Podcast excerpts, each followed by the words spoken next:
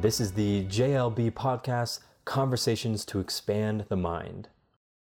We have Adam Dixon here for the second time in, I, I think it was a couple months ago that we first started talking.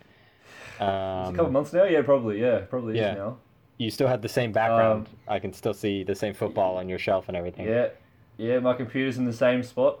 It, uh, it hasn't moved. But the topic has changed. To, the topic's changed. That's the thing, and we've changed as people too. Yes. Inevitably, we have grown.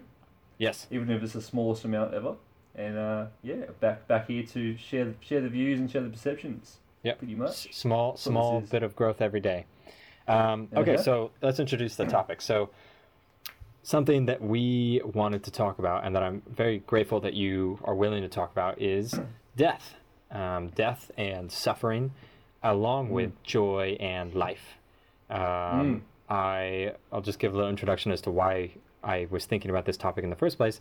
I was sitting uh, in a car the other day, driving on this really bumpy dirt road, just looking out the window, and it was a rather full car. And somebody in the car took a phone call, and within a couple of minutes of answering the phone call, just broke down into tears um, and weeping. Mm. And when and the car the car went silent, and when they hung up, obviously we all wanted to know what was what was wrong and they said that a friend a friend from a long time ago a life lifelong friend had died.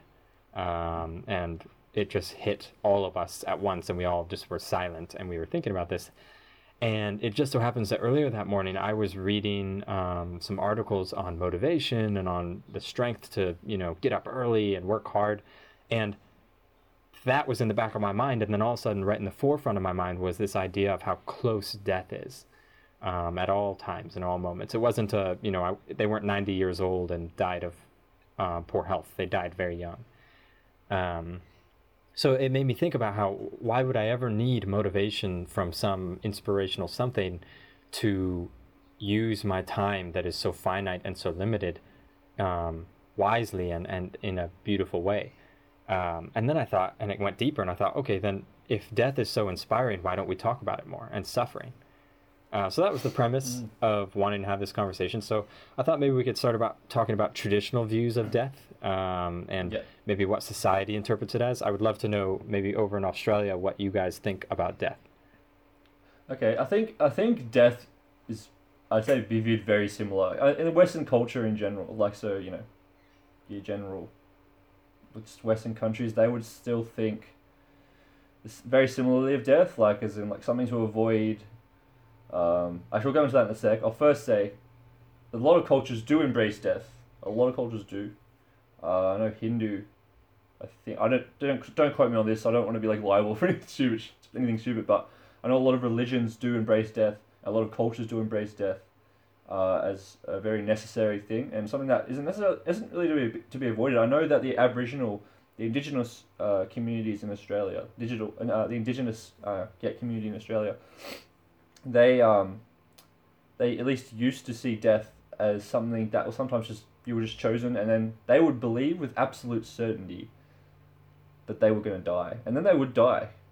They would die. So like they they they believed that like they, their, turn, their time had come based on a certain ritual they did, um, and then from there they they would be absolutely adamant. Okay, i have been chosen. I'm gonna die, and they weren't even they weren't even angry about it. They weren't even they weren't you know sad about it. They just okay, this is what's gonna happen. I'm gonna die, and they did die like within a week every time because I was so certain.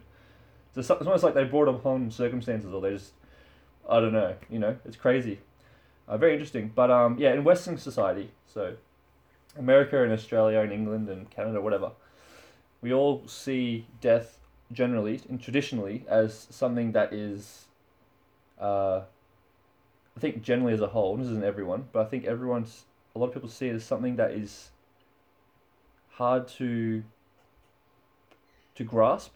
I think humans find it hard to grasp anyway. Mm-hmm. Something that's hard to grasp, something to be something to be avoided, something that involves a lot of pain because it means if someone we know who dies that we love, or or like it causes us pain, so therefore we I think we associate death as painful. Also, the way it's it's portrayed in movies, like people can die pretty gruesome deaths, mm-hmm. whether it's in a comedic way or in a real way, or they're shot, they're they die of sickness. It's often often connotated with a lot of pain, connected to a lot of pain. So I think everything that we visually perceive death to be, and even uh, emotionally perceive it to be, uh, is something that's very detrimental to us. And of course, from a survival perspective, you, you know, back in caveman times and tribal times, we've always wanted to survive, and so we we this is why we are where we are now. We've learnt ways to like shut out nature, because that's where the survival is. Like you still, we can still see it. You go to like you go to a national park, you see the animals fighting it out. So they're still back, they're still living back in time. Whereas we're we've, we've tried to remove ourselves from that because we're so scared of death. We've removed ourselves from that environment and put ourselves in these concrete jungles or in, the, in these homes with fences so it keeps everything out and we, we can stay safe. And it can go on forever, but I think that's caused a lot of. I had this conversation the other day actually. It's caused a lot of problems in some ways because I think instead of focusing on survival, which is kind of what we're designed to do, it's been a gift and a curse because now a lot of mental illnesses I think have, have formed because our brains need something to focus on, but we're kind of just so safe that we're creating problems, and it's just driving us crazy. um, whereas if we've got something to focus on, something to something to something to go move towards, and I think that's where you have to be really aware these days. Awareness is key, because we have a gift now. Because because we're not focused on survival anymore, we can focus on things that are much more complex and much more spiritually enhancing than just surviving. But if we don't and we live in this world, I think it causes us a lot of problems. Hence materialism, hence capitalism, negative capitalism, hence greed, hence a lot of things that aren't, aren't to our aren't to our benefit. But yeah, re- I kind of went off different tangents, but yeah, keep going. Keep going. That's really interesting. Um, one thing, I mean, a lot of things made me think about different angles of this conversation now, but one of them being um, the kind of paradox that exists with the better life is, the more you fear and dread death. It just makes sense. Mm. Um, mm-hmm. Which what we are continually pursuing and innovating and building and acquiring is comfort um, and security, which is which is another part of human existence is the pursuit of security. Um, but I, the way I was thinking, because it's also interesting that um, you know, we talk about different societies embracing death in Christianity, which is what I was raised uh, with, death is is much better than life because then you transition into the afterlife, mm. into heaven. Mm. Um, but there's this dichotomy of believing that there's something wonderful after death, and being unwilling to accept it in the awareness kind of way that you're talking about. This idea of having it be a part of your life um, having it be a part mm. of your decisions, having it be a part of, uh, for instance, for me, the way that I was thinking about it was something as small as, you know, do I get up and do, you know, the things that I need to do to, to work towards whatever goals or dreams that I'm thinking of, or do I lay in bed and, you know, am I comfortable? Um, and when mm. you introduce the concept of how finite life is um, and how privileged we are to be alive, then it, mo- it provides this motivation that is natural uh, and that comes mm-hmm. from wholly the natural process of birth and living and death. Um, mm. So I thought it was really interesting. Yeah, hundred percent. I think I just want to add a little bit. What you made me just think of then is immortal. The concept of immortality, right? so if we were immortal, you wouldn't have the motivation to do anything, man. Like you wouldn't. I don't think. I think we'd be extremely depressed and bored just living forever. Like that would be that would kind of suck. Like even though as a child it seemed like the best possible thing ever. The older you get, and I think it makes sense of the people I've, it uh, makes it connects to the people I've talked to, that are older and are you know in the eighties and nineties. They actually they kind of embrace death. They kind of like yeah, if I die, I've lived a good life. You know, I've done, I've actively pursued things I've loved, and I know if I die if I die soon, that's okay. I'm not actually afraid of it. Whereas if you're young, you know, you want to you want to live life. You want to take the opportunity. You want to you want to feel all the things. You want to experience all the things.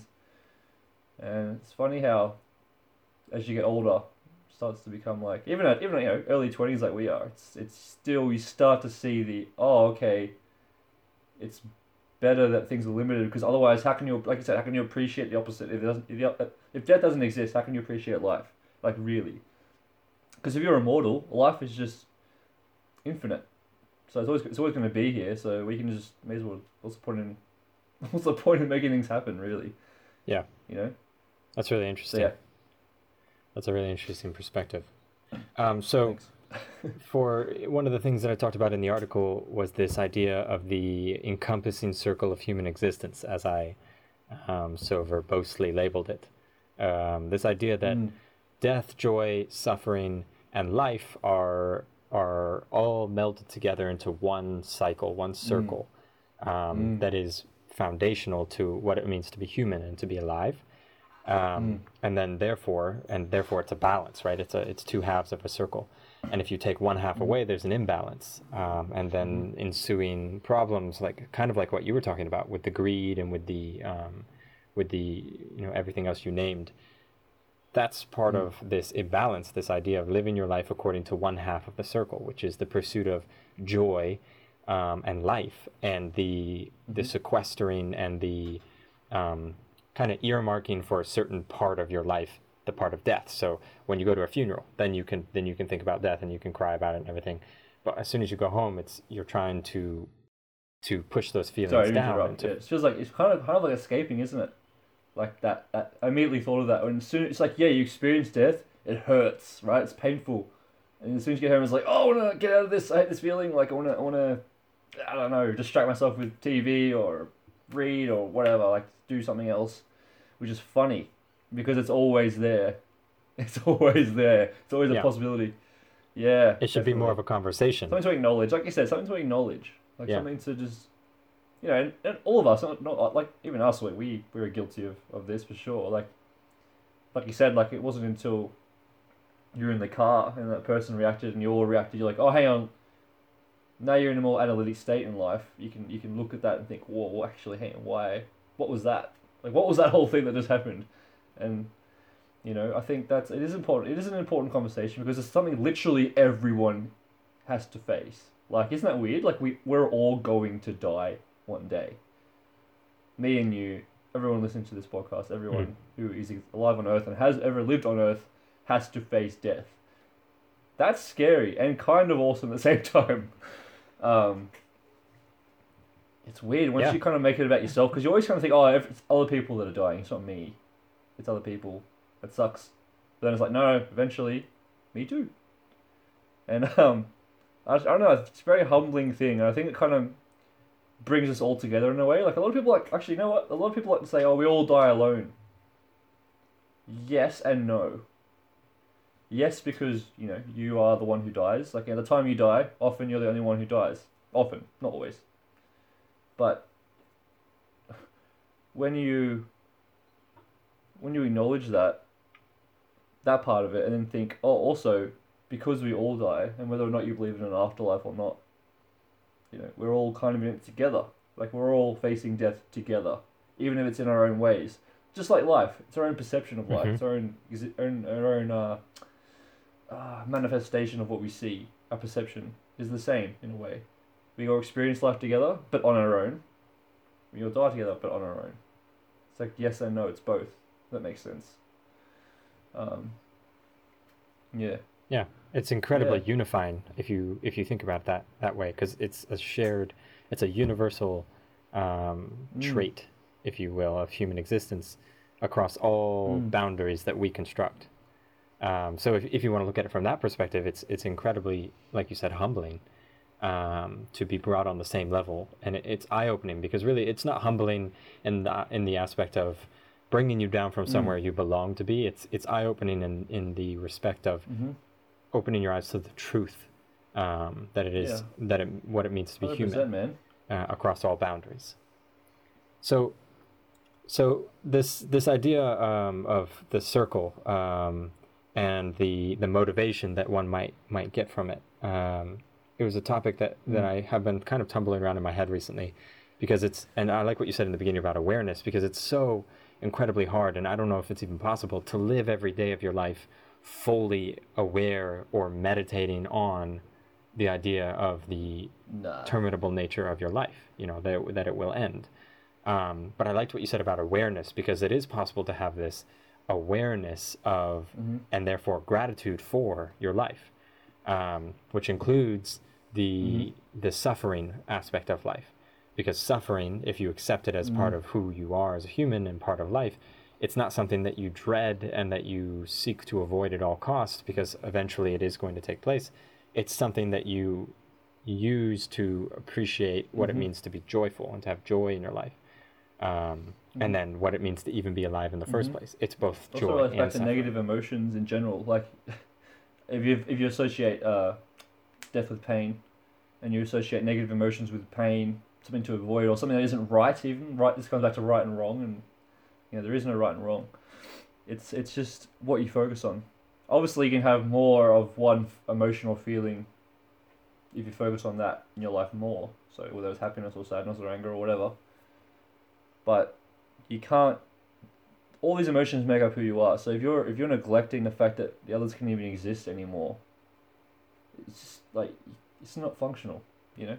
So the same same thing with being aware. It's just being aware mm-hmm. of it. It's like, oh, this happened. I feel sad. Let yourself feel sad. That's a huge thing. People don't do that. Let yourself feel sad. Let yourself feel angry or frustrated or whatever it is, because that's therapeutic.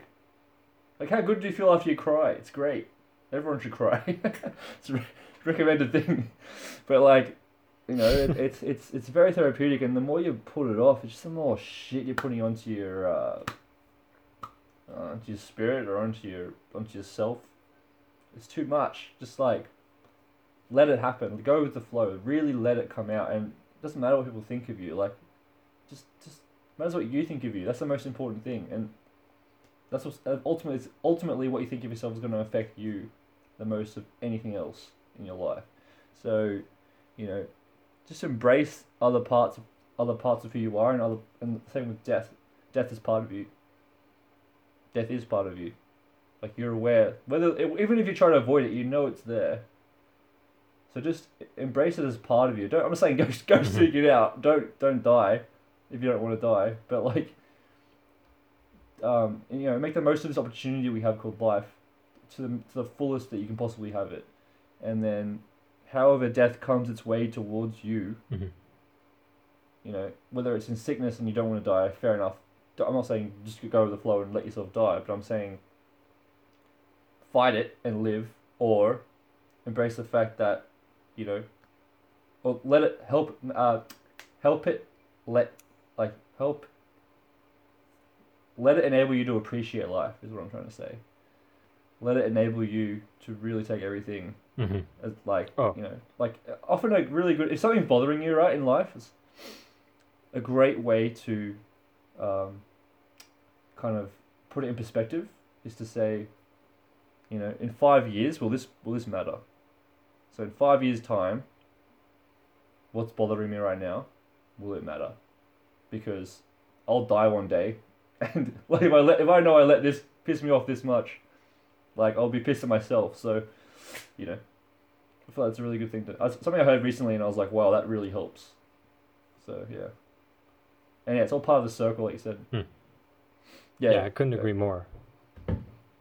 It's a phenomenal perspective to begin to understand and to adopt um, in every every uh, side or every end of the spectrum, or both ends of the spectrum, I suppose, um, because in moments of difficulty, it, it opens your eyes to reality, which is you know difficulty is is nothing, um, or rather it is something that's overcome over um, you can overcome, or in moments of um, you know an indecision uh, on whether you should pursue something that perhaps is daunting or bigger than what you think that you are, or others are discouraging you from pursuing it, when you consider that you have this Mm. loan um, of time and you don't really know how long it is, but you know that Mm. it's slowly ending uh, and slowly running out. Not in a terrible way, but in a way that's like, you know, the ride is almost over. Let's enjoy every bit of it, as opposed to just enjoying the beginning, but then hoping Mm. that it doesn't end for the rest of the two thirds, you know, of the ride.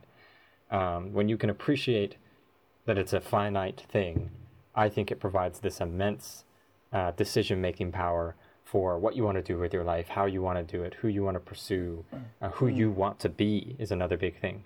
Do you want to be that person that you don't admire, you don't respect, and that you don't think is um, has integrity and humility, and and people pursue them and people look up to them, or do you want to be someone who is all of those things Mm, and is someone worth man. living for? hundred percent. Also, uh, time is a very interesting thing. I have an abundance of time. but it's not going to last forever. How can I best manage that? I feel like that's the best way to put it. You have so much time, so much, um, so much gift that to use, but how are you going to use it? Yeah, and are you going to decide how you use it, or are you going to let others decide how you use it? Yeah. Well, we'll have to um, talk about the illusion of time next time. Um, yeah, yeah, yeah. The next time that our I'll change it. our timelines manage to align and we can get this 17-hour difference, we can conquer it with Skype, and with a lot of planning poetic. and a lot of me googling time in Sydney, time in LA. so confusing every time. I need to just figure out a chart or something. Um, yeah, yeah, like yeah. But thank you so much, Adam. Uh, it's been another wonderful conversation. I really look forward to the next one. I have a couple of ideas um, brewing uh, that I would love Sweet. to discuss with you. But uh, yeah. thank you so much for joining always, us, always. and we look forward to the next time. It's my absolute pleasure. I always love having a conversation with you, Mr. Jeremiah Barnett. My pleasure. I'll see you next time. Ciao, ciao. See you later. Thank you so much for listening to the JLB podcast, Conversations to Expand the Mind. Have a nice day, and we will see you again soon.